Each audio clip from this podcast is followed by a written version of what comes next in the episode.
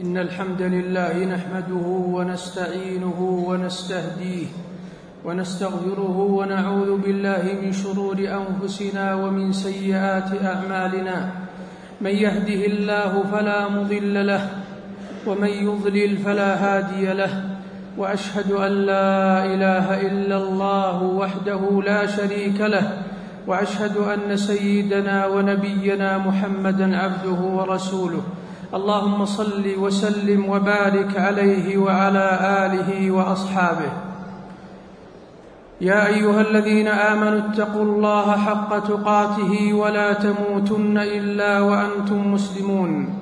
يا أيها الناس اتقوا ربكم الذي خلقكم من نفس واحدة وخلق منها زوجها وبث منهما رجالا كثيرا ونساء واتقوا الله الذي تساءلون به والأرحام إن الله كان عليكم رقيبا.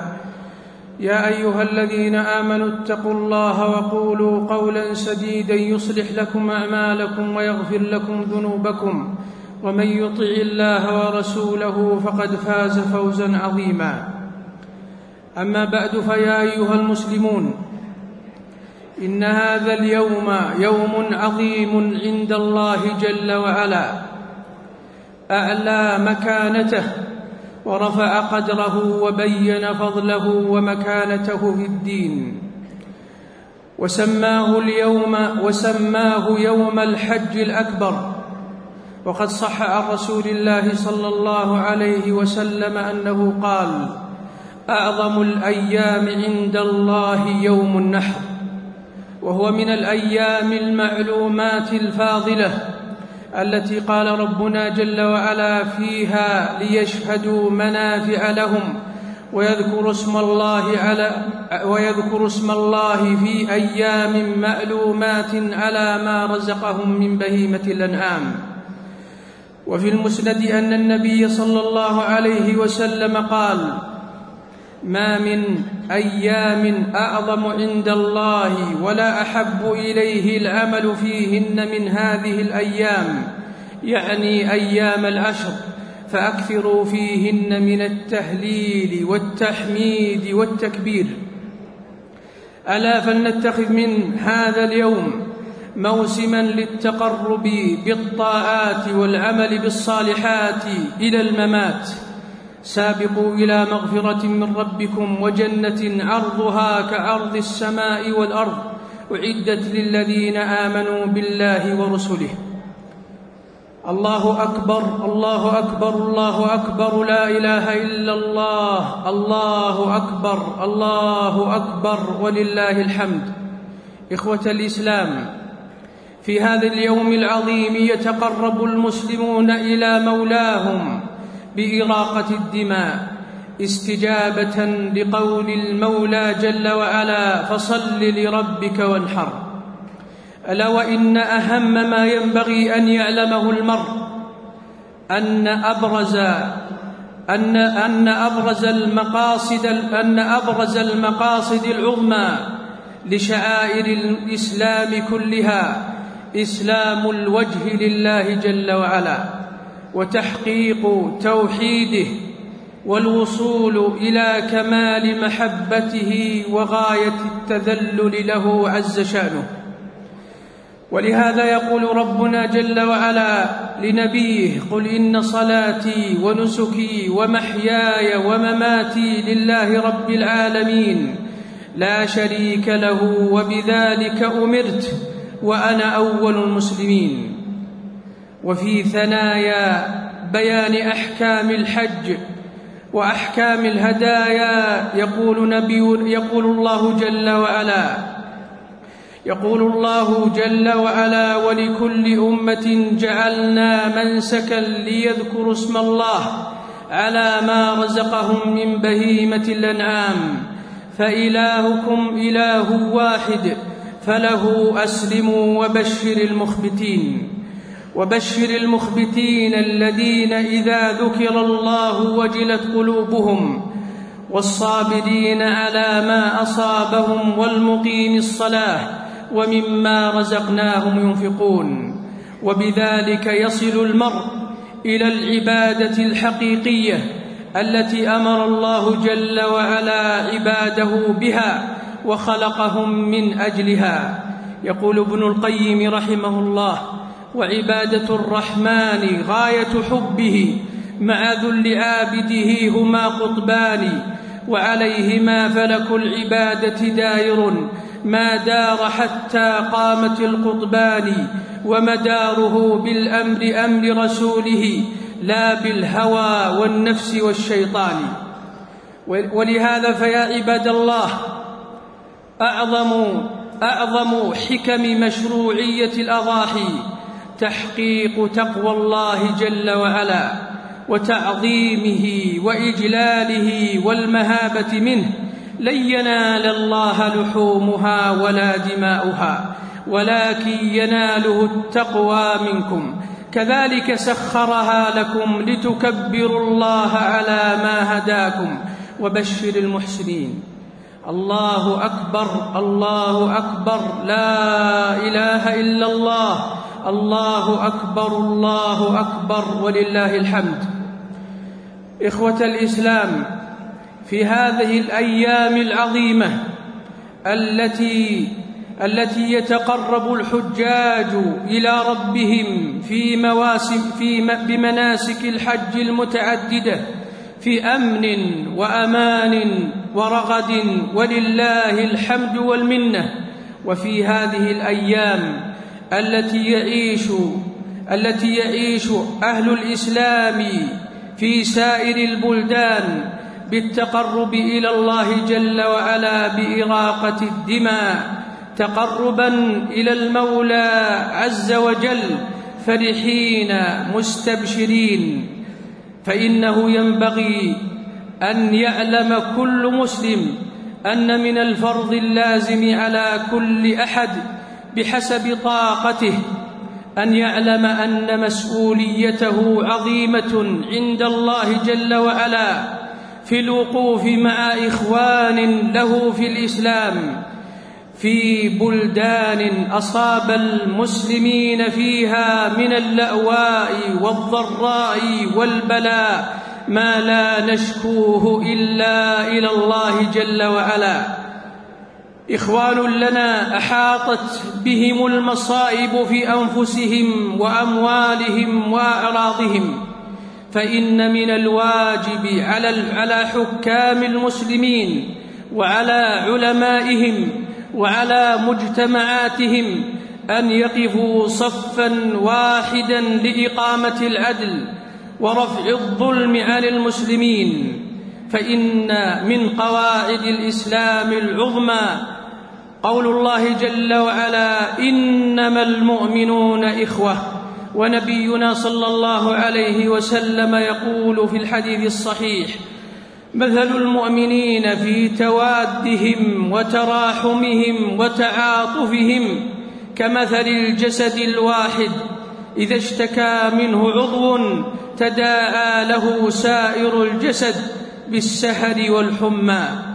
ويقول صلى الله عليه وسلم المؤمن للمؤمن كالبنيان يشد بعضه بعضا. ألا وإن ألا وإن لنا إخوانا في الشام وفي فلسطين وفي بورما يصيبهم ما يصيبهم من اللأواء والضراء فنسأل الله جل وعلا أن يفرج كرباتهم. وأن يحفظهم في أنفسهم وفي أموالهم وفي أعراضهم وأن يعجل برفع هذه الغمة عنهم إنه على كل شيء قدير. الله أكبر الله أكبر لا إله إلا الله. الله أكبر الله أكبر ولله الحمد. أيها المسلمون في مثل هذا اليوم العظيم يتذكر المسلمون تلك الحجة العظيمة.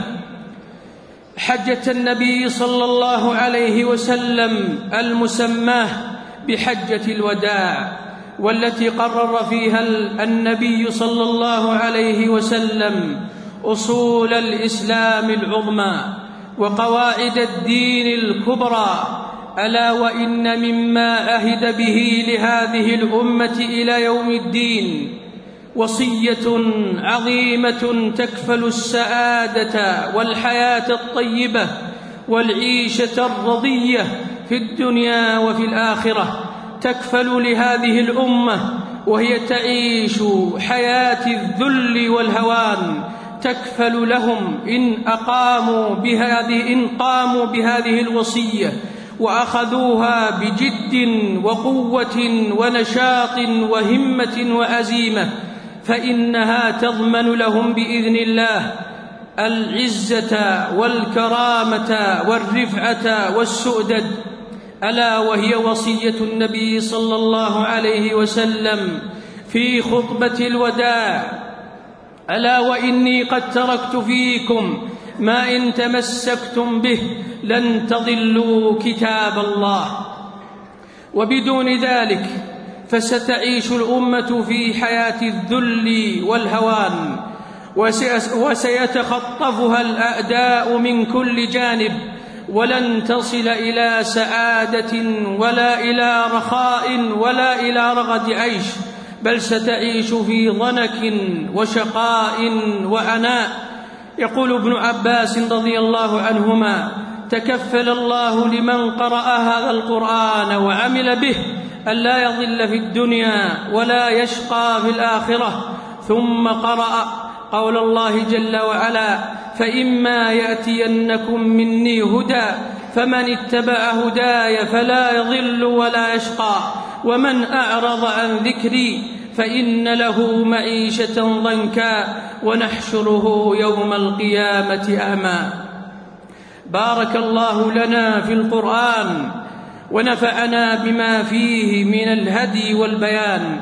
أقول هذا القول وأستغفر الله لي ولكم ولسائر المسلمين من كل ذنب فاستغفروه إنه هو الغفور الرحيم.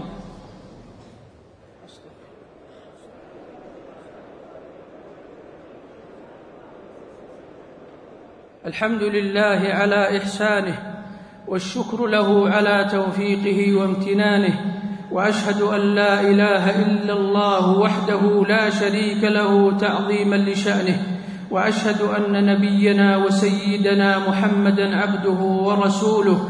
اللهم صل وسلم وبارك عليه وعلى آله وأصحابه. أما بعد فيا أيها المسلمون إن الثلاثة الأيام بعد هذا اليوم المبارك هي أيام التشريق وهي المرادة بقول الله جل وعلا فاذكروا الله في أيام معدودات وهي التي أمر النبي صلى الله عليه وسلم أن تظهر فيها شعائر الله من الذكر والشكر لله جل وعلا. يقول صلى الله عليه وسلم فيما رواه مسلم أيام التشريق أيام أكل وشرب وذكر لله جل وعلا. وفي المسند لا تصوموا لا تصوموا هذه الأيام فإنها أيام أكل وشرب وذكر لله جل وعلا. وإن مما يشرع فيها الذكر المطلق في سائر الأوقات. وكما يشرع فيها أيضا الذكر المقيد. التكبير المقيد بأدبار الصلوات المفروضات.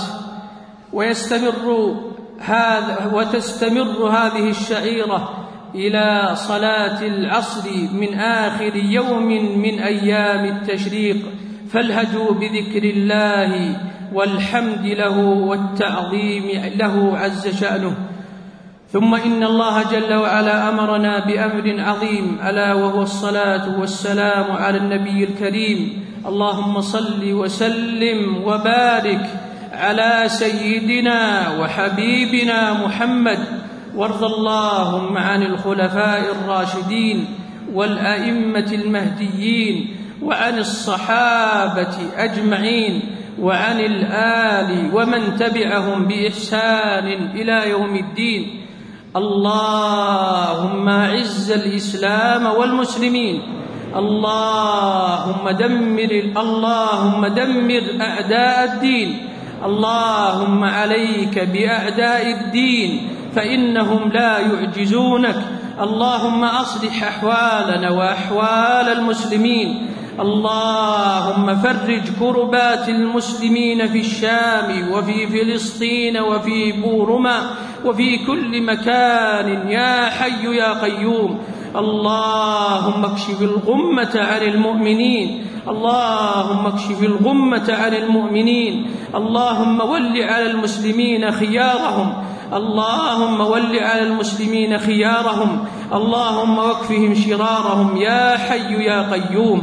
اللهم وفق خادم الحرمين لما تحب وترضى. اللهم احفظ الحجاج والمعتمرين اللهم احفظ حجاج بيتك يا ذا الجلال والإكرام. وردهم إلى أهلهم سالمين غانمين يا حي يا قيوم. اللهم اغفر لنا ما قدمنا وما أخرنا وما أسررنا وما أعلنا وما أنت أعلم به منا. اللهم آتنا في الدنيا حسنة وفي الآخرة حسنة وقنا عذاب النار. اللهم أغثنا اللهم أغثنا اللهم أغثنا. اللهم اسقنا يا حي يا قيوم. اللهم يا غني يا حميد. مسنا مسنا الضر وأنت أرحم الراحمين. اللهم فاسقنا اللهم فاسقنا. اللهم فاسقنا اللهم اسق قلوبنا بالإيمان اللهم اسق جوارحنا بالطاعة اللهم اسق أرضنا بالمطر المدرار يا حي يا قيوم. عباد الله واذكروا الله ذكرا كثيرا وسبحوه بكرة واصيلا.